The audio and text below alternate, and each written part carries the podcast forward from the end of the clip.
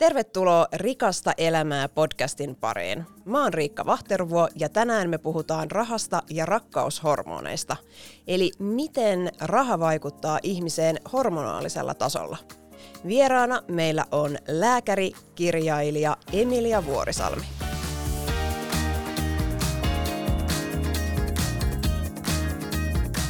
Mutta hei, mennään itse päivän teemaan, eli rahan ja rakkaushormoneihin. Miten raha vaikuttaa ihmiseen hormonaalisella tasolla? Tämä on tärkeä kysymys ja tästä puhutaan yllättävän vähän, koska tota, mun tuossa kirjassa Rakkaus haltuun, mähän käsittelen sitä, miten me pystytään ihan itseksemme balansoimaan kestävästi meidän rakkaushormonit. Ja kun mä puhun rakkaushormoneista, mä puhun dopamiinista, serotoniinista ja oksitosiinista, jotka on meidän, meille elintärkeitä kaikki. Uh, ja jos mietitään vaikka serotoniini, joka liittyy turvallisuuden tunteeseen, luo meille niin kuin rauhaa, se liittyy perinteiseen järjestykseen, mutta ennen kaikkea turvallisuuteen, niin rahahan on tosi tärkeä roolissa. Koska periaatteessa, jos meillä on esimerkiksi taloudellisesti tosi haastavaa, ja koko ajan me ollaan tämmöisessä stressikierteessä sen asian takia, niin sehän vaikuttaa itse asiassa näiden kaikkien hormonien virtaan niin periaatteessa negatiivisesti, mutta eri, eritoten serotoniiniin. Ja sitten taas jos me mietitään dopamiinia ja rahaa, niin tota, dopamiinihan liittyy sitten taas niinku uutuuden viehätykseen, riskinottoon, unelmiin. Ja kun mietitään vaikka sijoittamista, niin sitten taas se, että kun meidät karkeasti jaetaan erilaisiin hormonityyppeihin, että on serotoniinivoittoisia tai dopamiinivoittoisia tai välimuotoisia, niin dopamiinivoittoisethan kuten minä, ei kaihda riskejä, on todennäköisesti sijoittajillekin hyvin erilaisia. Ja, ja Suomessa mä veikkaisin, että me suomalaiset ollaan tämmöistä niin serotoniinivoittoista kansaa, niin me, se näkyy myös meidän sijoituskäyttäytymisessä. Me tehdään turvallisempia valintoja ja niin kuin minimoidaan niin sanottu riskejä, mitä mä en todellakaan ikinä elämässä tehnyt, mutta ehkä tässä iän myötä sitten aika vähän järkeä tulee enemmän käteen. Okei. Okay. Miten se oksitosiini, miten se liittyy no, tähän? Oksitosiini taas niin kuin liittyy, mutta ehkä vähän mutkan kautta, koska oksitosiini liittyy niin kuin, ää, yhteyteen ennen kaikkea. Mä sanoisin siihen, että meillä on niin kuin yhteys itseemme ja sitä kautta yhteys muihin ihmisiin, luontoon, mahdollisesti johonkin korkeampaan. Ja niin kuin oksitosiinihan tunnetusti puhutaan usein, kun vaikka me imetetään tai raskaana synnytyksessä erittyy oksitosiini, niin ne on näitä tämmöisiä lyhyitä spurtteja, mutta jos me mietitään taas tätä kestävää oksitosiinin virtaa, joka antaa meille se rauha ja levollisuuden tunteen, niin se on nimenomaan se yhteys. Ja taas kerran raha liittyy oksitosiiniin sillä tavalla, että jos meillä on stressiä, taloudellista stressiä, niin eihän me pystytä silloin aina niin kuin mä sanon, in a nutshell, kortisoli syö aina rakkaushormoneja ja myös muuten seksihormoneja. Eli tavallaan tämmöinen niin kuin pitkäkestoinen kuormitus on aina pois tästä. Ja ehkä meidän nykyyhteiskunnassa liikaa me ajettu siihen, että me niin fanitetaan semmoista suorittamista ja tavoitehakusta käyttäytymistä, että se ehkä avain olisi se, että me osataan pysähtyä ja nauttia ja antaa meidän elimistölle sitä lepoa, jossa itse asiassa elimistö parantaa itseään, nämä hormonit erittyy vapaasti. Se on se niin sanotusti kasvun parantumisen tila, mistä me ollaan liian vähän keskimäärin. Eli sä sanoit, että kortisoli tappaa. Onko se sitten sitten, että jos sä stressaat asioista, niin sitten erittyy. Niin kortisoli on meidän päästressihormoni. Ja toki niin kun, jos me ollaan tämmöisessä suoritustilassa, meillä on niin adrenaliini, noradrenaliini, kortisoli, että meillä on paljon hormoneita, mutta käytännössä kortisoli on semmoinen, niin kuin sitä, sitähän sanotaan kansankielessä stressihormoniksi. Ja stressihän mä haluan painottaa, että stressi on meille elintärkeää. Stressihän ää, saa meidät, esimerkiksi se, että nyt kun me tehdään tätä podcastia, jolle mulla olisi näitä hormoneita, myös stressihormoneita, niin mä varmaan nukahtaisin tähän. Tai tiedätkö, mun ajatus ei kulkisi hirveän hyvin, koska niin kuin se auttaa myös meidät huippusuoritukseen, se parantaa meidän kognitiivisia toimintoja. Esimerkiksi urheilusuorituksessa hyvin tärkeää, jos meillä tulee vaikka ulkopuolelta joku tota, patogeeni, niin stressireaktiohan auttaa taistelemaan sitä vastaan. Mutta ongelma on se, että meidän kuuluisi olla siinä aina hetkellisesti ja sitten mennä siihen palautumisen tilaan. Mutta nykymaailmassa meillä saattaa olla usein semmoinen tavallaan niin kuin krooninen stressitila päälle, kun meillä on koko ajan joku mailipino, joka luo sen. Meidän elimistöhän ei pysty erottamaan, että onko se leijona, joka savannilla jahtaa meillä, vai onko se tosiaan se niin kuin joku joku henkinen asia, joka meitä stressaa. Ja tämä on niin kuin hyvä tiedostaa, jos tuntuu siltä, että aamuyöllä esimerkiksi herää, joka on yksi merkki siitä, että meidän tätä kortisoli eritys on päivisin niin kuin liian korkealla, että se meidän kronologinen rytmi on häiriintynyt. Että se on semmoinen paikka, jolloin kannattaa miettiä ainakin, että miten, miten päivällä noin kierroks, millä, millä kierroksilla se päivä mennään, että siellä on tarpeeksi sitä palautumista. Eli kaikki hormonit on tärkeitä, mutta niitä tarvittaisiin sillain niin kuin sopiva määrä, sopivia annoksia. Elämässä mun mielestä niin kuin hyvässä elämässä ja rikkaassakin elämässä on paljon kyse tasapainosta. Niin kuin, että, niin kuin kaikessa, kaikessa kyse on tasapainosta, että jolle meillä on mitään stressiä, niin emme pysty todennäköisesti nauttimaan siitä toisestakaan puolesta. Ja, ja samalla vaikka tulee niin kuin rahaa, niin kaikki tutkimuksethan myös, niin kuin, tai monet tutkimukset niin kuin puoltaa sitä, että myös siinäkin se kultainen keskityö on se helpoin tie. Ja tavallaan elimistössä mä puhun, puhun paljon siitä, että se on niin kuin mielen kehon, sielun tasapainoa, se kokonaisvaltainen hyvinvointi pitkälti.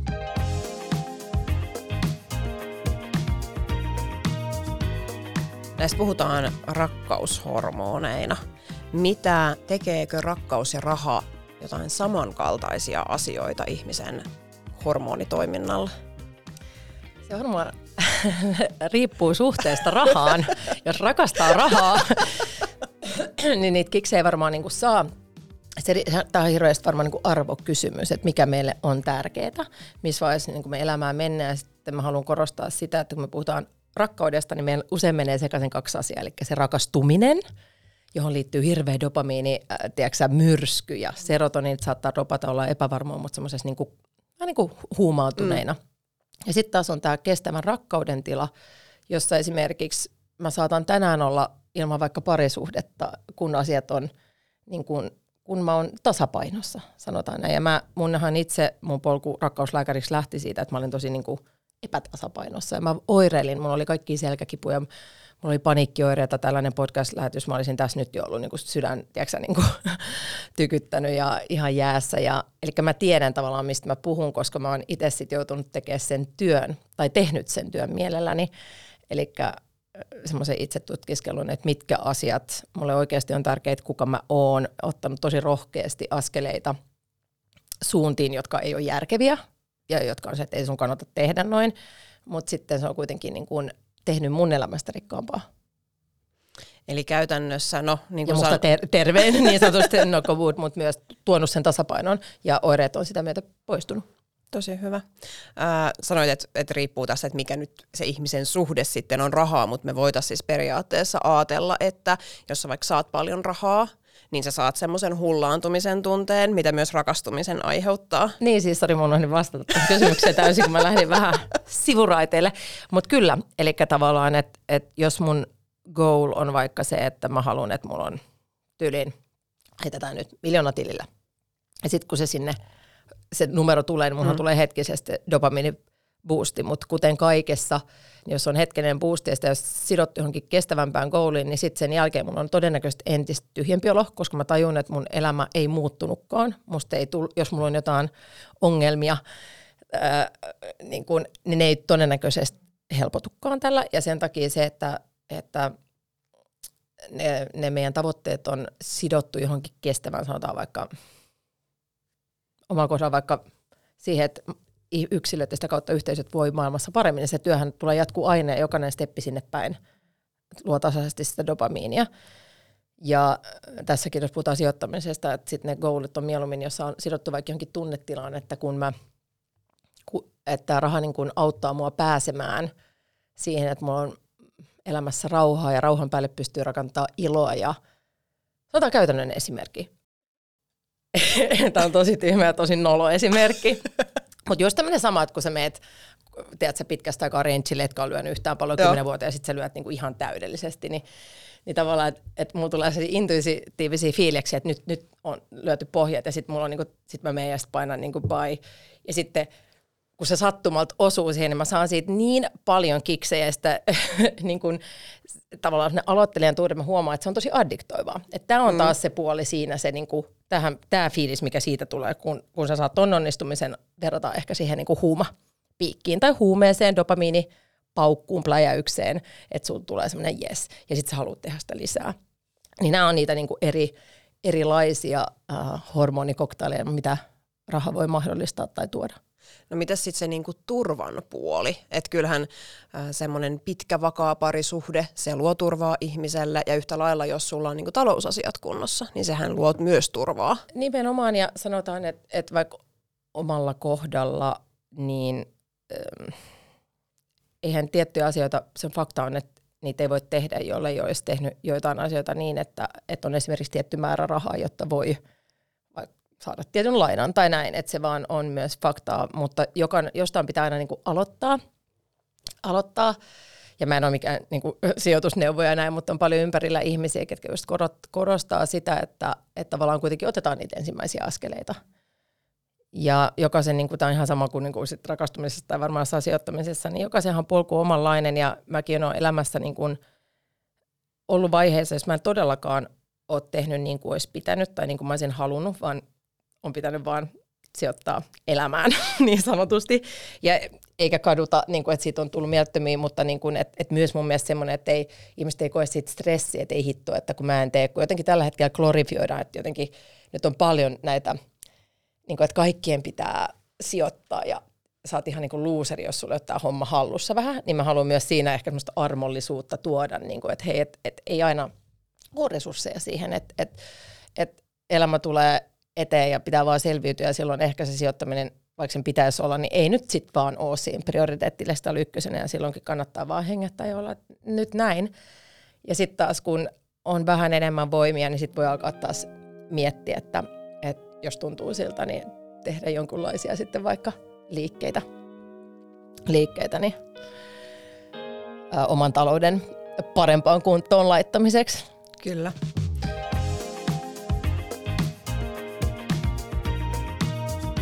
Sä puhut paljon kestävän rakkauden reseptistä. Haluaisitko vähän avata sitä meille?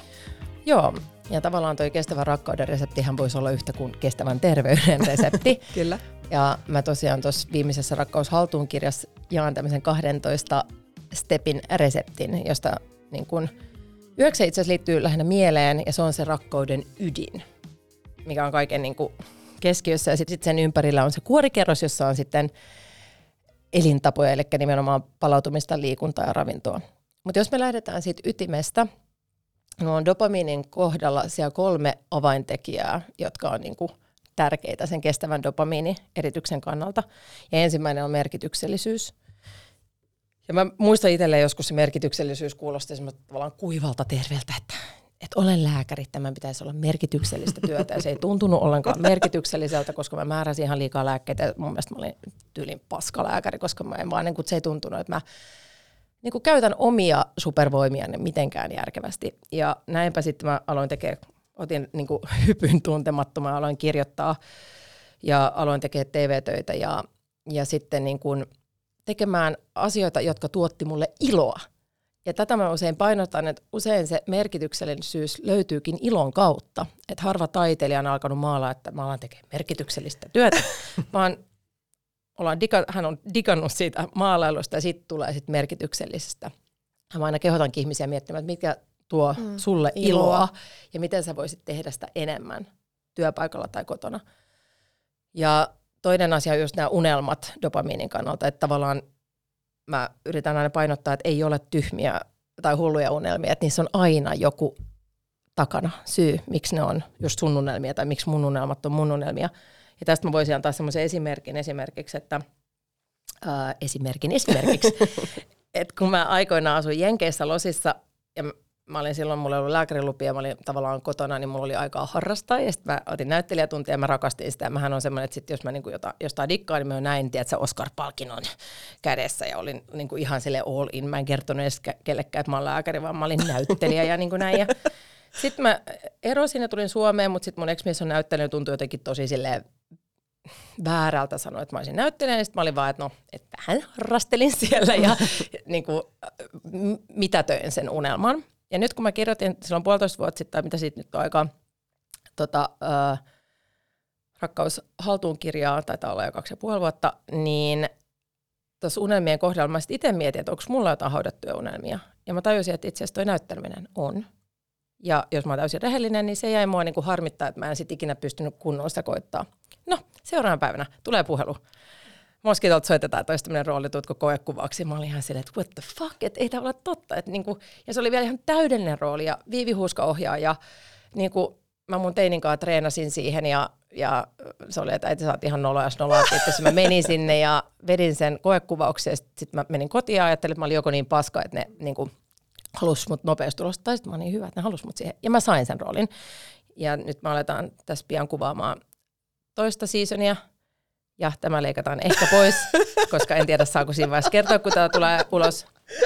Mutta, ja sitä oli ihan huikeeta tehdä ja sitten tuli mega hitti ja Jasminen rooli oli, oli mulle niinku tosi mielenkiintoinen työ. Eli taas kerran, että et se rehellisyys ja rohkeus niitä omia unelmia kohtaan, niin se on, se on avainasemassa.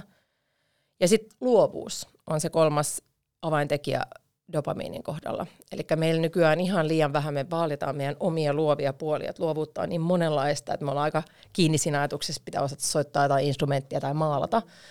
Mutta silloin kun mä voin tosi huonosti, niin mä huomasin, että öö, mä en hyödyntänyt mun luovia puolia. Mä rakastan ideoida.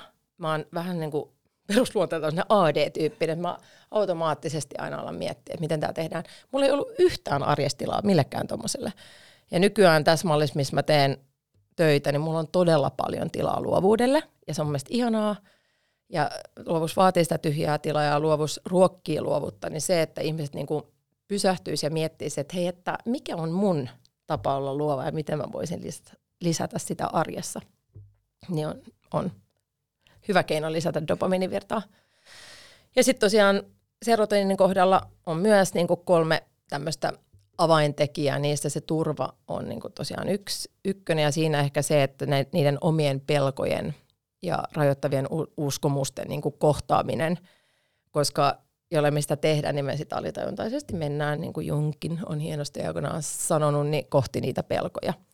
Että kyllä mäkin olen kuluneena vuosina tosi paljon työstänyt niitä omia alitajuntaisia pelkoja. Ja, ja sitten niin järjestyksen tunne on yksi, se ehkä liittyy myös tähän niin rahaan, että semmoinen järjestelmällisyys ja se, että mulla on asiat hallussa on serotoniinin kannalta tosi tärkeää. Että se, että mulla on vaikka talous, että mä tiedän mun luvut, mitä mulla menee, mitä tulee, niin se liittyy myös niin tähän – ja myös semmoinen tavallaan mielenjärjestys, mihin taas liittyy vaikka meditointi, että meillä on sellainen, niin kuin, että ajatukset pysyy jossain järjestyksessä, niin se, se on myös serotoniinin kannalta tosi tärkeää. Ja sitten kolmas on niin kuin arvostuksen tunne. Ja tämän kohdalla mä ehkä haluaisin painottaa sitä, että me haetaan sitä arvostuksen tunnetta tällä hetkellä lyhyistä lähteistä, eli somesta paljon. Eli kun mä laitan jonkun kuvan tai joku hauska läppä sinne, niin sitten kun niitä tykkäyksiä tulee, niin se on sitä niin kuin tavallaan – nopeata serotoniiniboostia, vähän sama kuin tyhjät kalorit, ja sitten tulee niin kuin nälkä taas ja tekee mieli postata lisää. Eli tavallaan se arvostuksen tunteen pitäisi kuitenkin parhaimmillaan lähteä tosi paljon sisältä, että mä arvostan itseäni ja mitä mä teen, ja usein kehotankin tekemään vaikka semmoisen harjoituksen, että miettii niin kuin lintuperspektiivistä omaa päiväänsä ja miten paljon sitä yrittää ja miten paljon hyviä juttuja sitä tekee. Et, et, et, mä oon paljon katsonut niin kun, ihmisiäkin on ihan loputtoman paljon rahaa, mutta koko ajan se tunne, että sitä ei ole. Ja sitten taas on ihmisiä, mä, paljon, mä rakastan näyttelijäpiirejä silleen, että ei ole rahaa, mutta aina sitä on. ja mä oon elänyt niin kuin, elämää semmoisissa, esimerkiksi sellaisessa parasuhteessa, missä rahaa on tosi paljon, mutta ns. sitä ei koskaan ole. Ja sitten mä oon elänyt semmoisissa, missä rahaa ei ole, mutta sitä jotenkin tuntuu, että sitä kuitenkin on. Niin sitten tällä hetkellä ehkä itse pyrkii just siihen tasapainoon tässäkin. Että pystyy niin kun, että tekee järkeviä asioita, mutta sitten kuitenkin nauttii, koska niin kun, Eikö vaan? Että, sehän on kuitenkin se pointti, että me niin kuin nautitaan just tässä hetkessä ja toteutetaan niitä unelmia.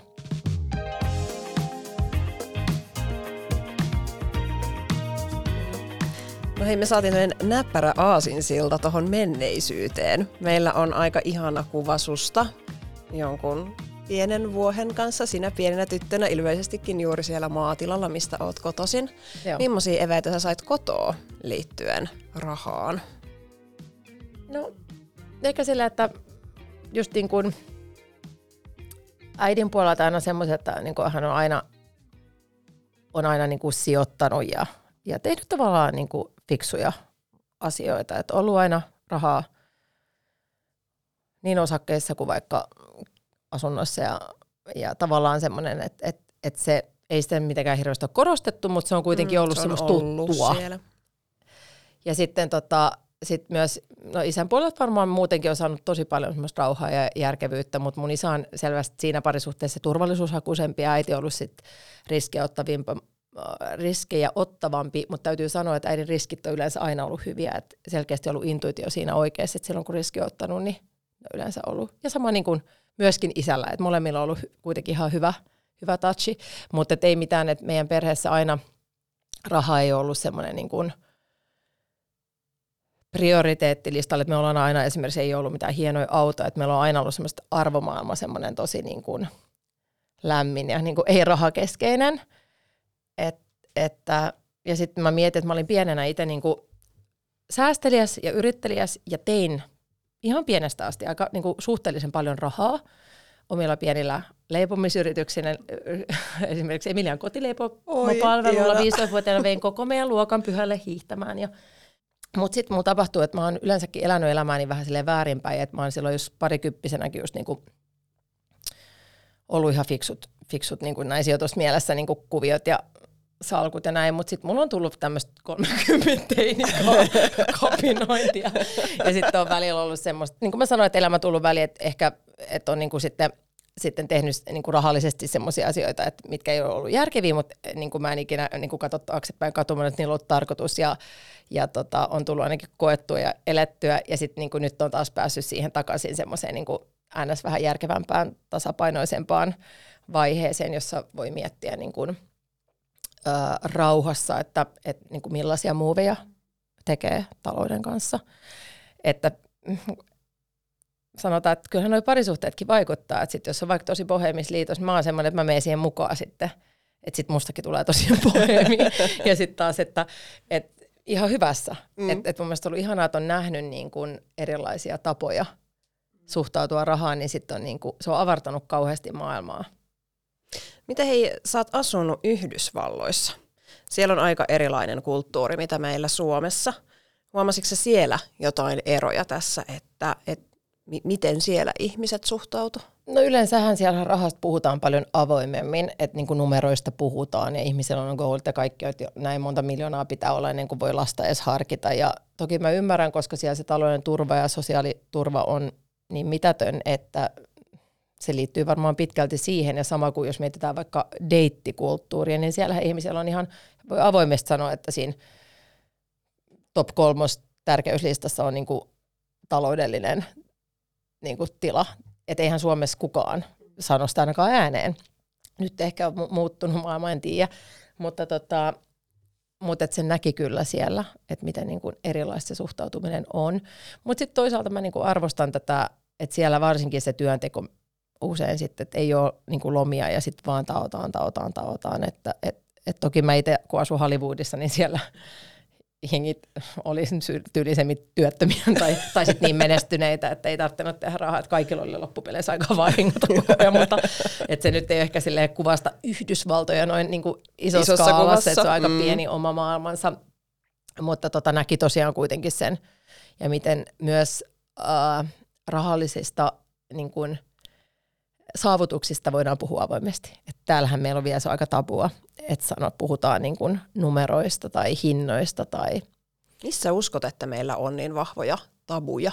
No varmaan se on joku tämä on, onni on maailma, että mistään niin kuin, että pitää olla vaatimaton. Ja, että ollaanhan me, kyllä se varmaan sit noista lööppyotsikoista nähdään, että on jotenkin silleen, täällä on, meillä on semmoista jotain vielä, ainakin, en tiedä nyt ehkä tuleville sukupolville on, mutta semmoista, että noi ökyotsikot myy. Et me, et, et, että ja, ja se yleensä nimenomaan, että sitten tehdään semmoista negatiivista aina vähän vähätellään, mitä on päällä ja niin kuin, et mulla on tämmöinen käytetty mekko ja laukkukentä löysin jostain ja niin kuin, et, et missään muu maailmassa kaikki niin kuin ylpeänä kantaa Chaneleitaan tai tämmöistä, mm. mutta et itsehän mä, mä niin kuin, mun mielestä myös kyllä mä tykkään trendinä siitä, että nykyään tämmöinen kestävä kulutus ja se, että ei mennä tuo merkit edellä, niin mun mielestä on tosi hienoa ja tervettä ja, ja tota, että kuitenkin ehkä tuo somessa on liikaa sitä, että ne brändit, että niin kuin sanotaan, että et, et olla vaikuttajaan sitä, että nostellaan niitä kivoja kamoja pöydälle, niin mä ainakin itse niin on ylpeä, että mun katsoo mun teini, että niillä on se meininki, että mennään niissä vanhoissa huppareissa ja että ei ole todella väliä, mikä, mikä tota, laukku on tai mitkä lenkkarit. Mun mielestä se on tosi hyvä, koska tota, sit se kuitenkin kasvattaa sitä eriarvoisuutta ja tuo ihan turhaa stressiä ja niin kuin vääriä arvoja. Mutta tota, toki mä itsekin sen, niin kuin en sitä kiellä, että välillä on kiva, että on kivoja, kivoja nättejä juttuja päällä, mitkä Kyllä. tuo iloa ja väriä maailmaa. Kyllä.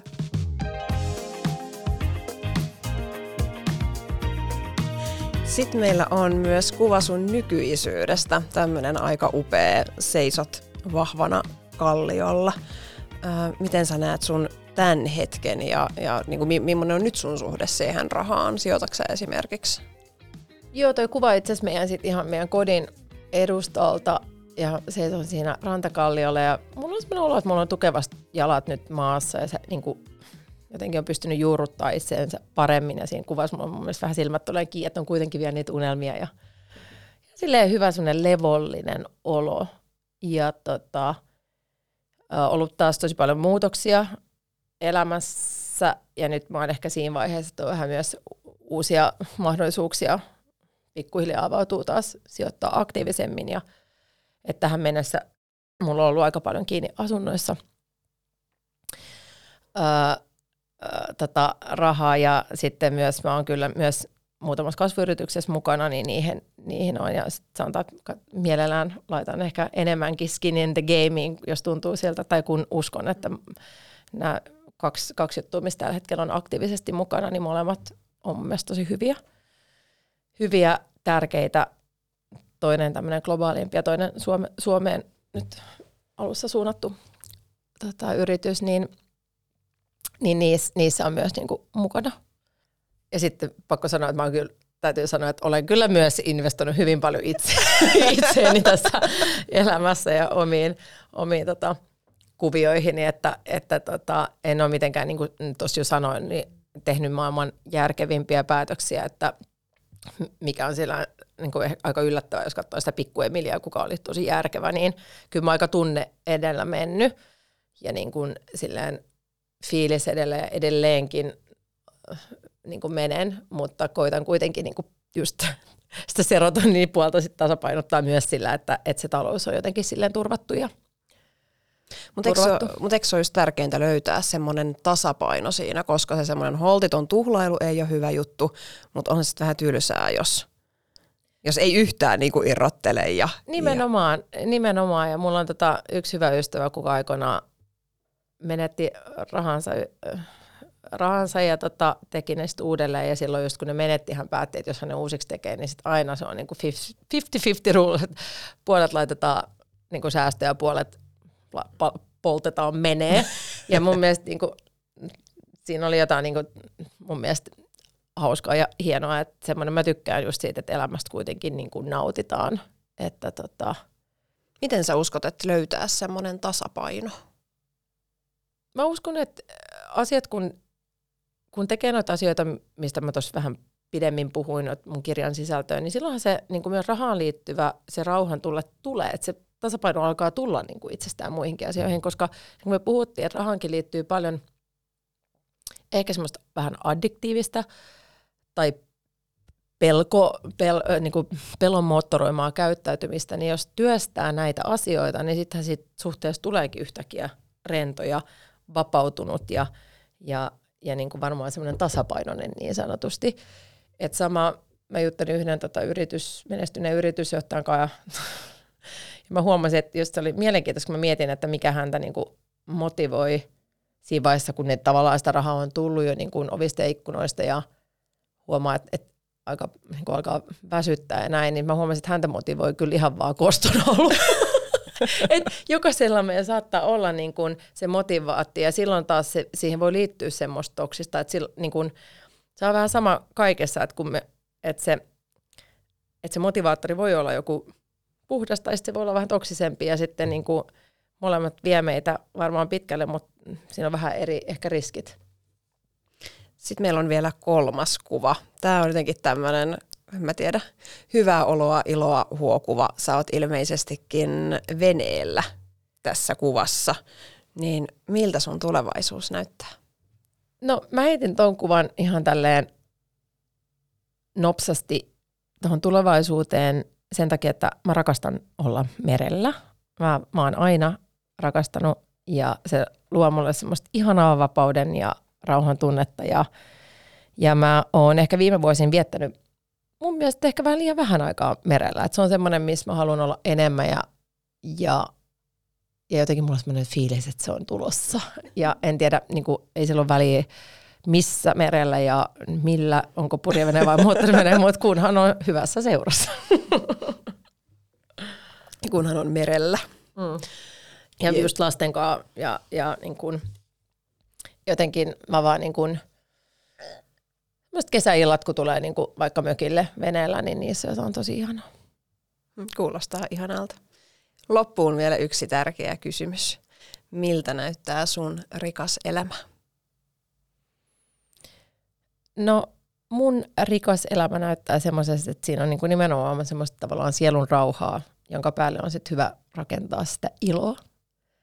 Ja asiat on hyvässä tasapainossa, niin kuin tässä on monesti sanonut podcastin aikana. Ennen kaikkea sitä, että, että pystyy elämään omien arvojen mukaista elämää. Että on täys vapaus toteuttaa ja niin kuin kuunnella sitä sisäistä ääntä ja, ja tota, olla minä. Siihen on tosi hyvä lopettaa. Kiitos Emilia. Kiitos.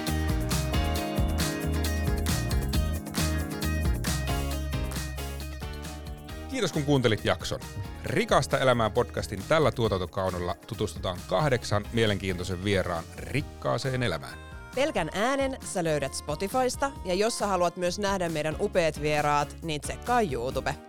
Nämä jaksossa esitellyt kolme kuvaa löytyy meidän instasta at rikasta elämää. Ja tuotannosta vastasi Crash Oil.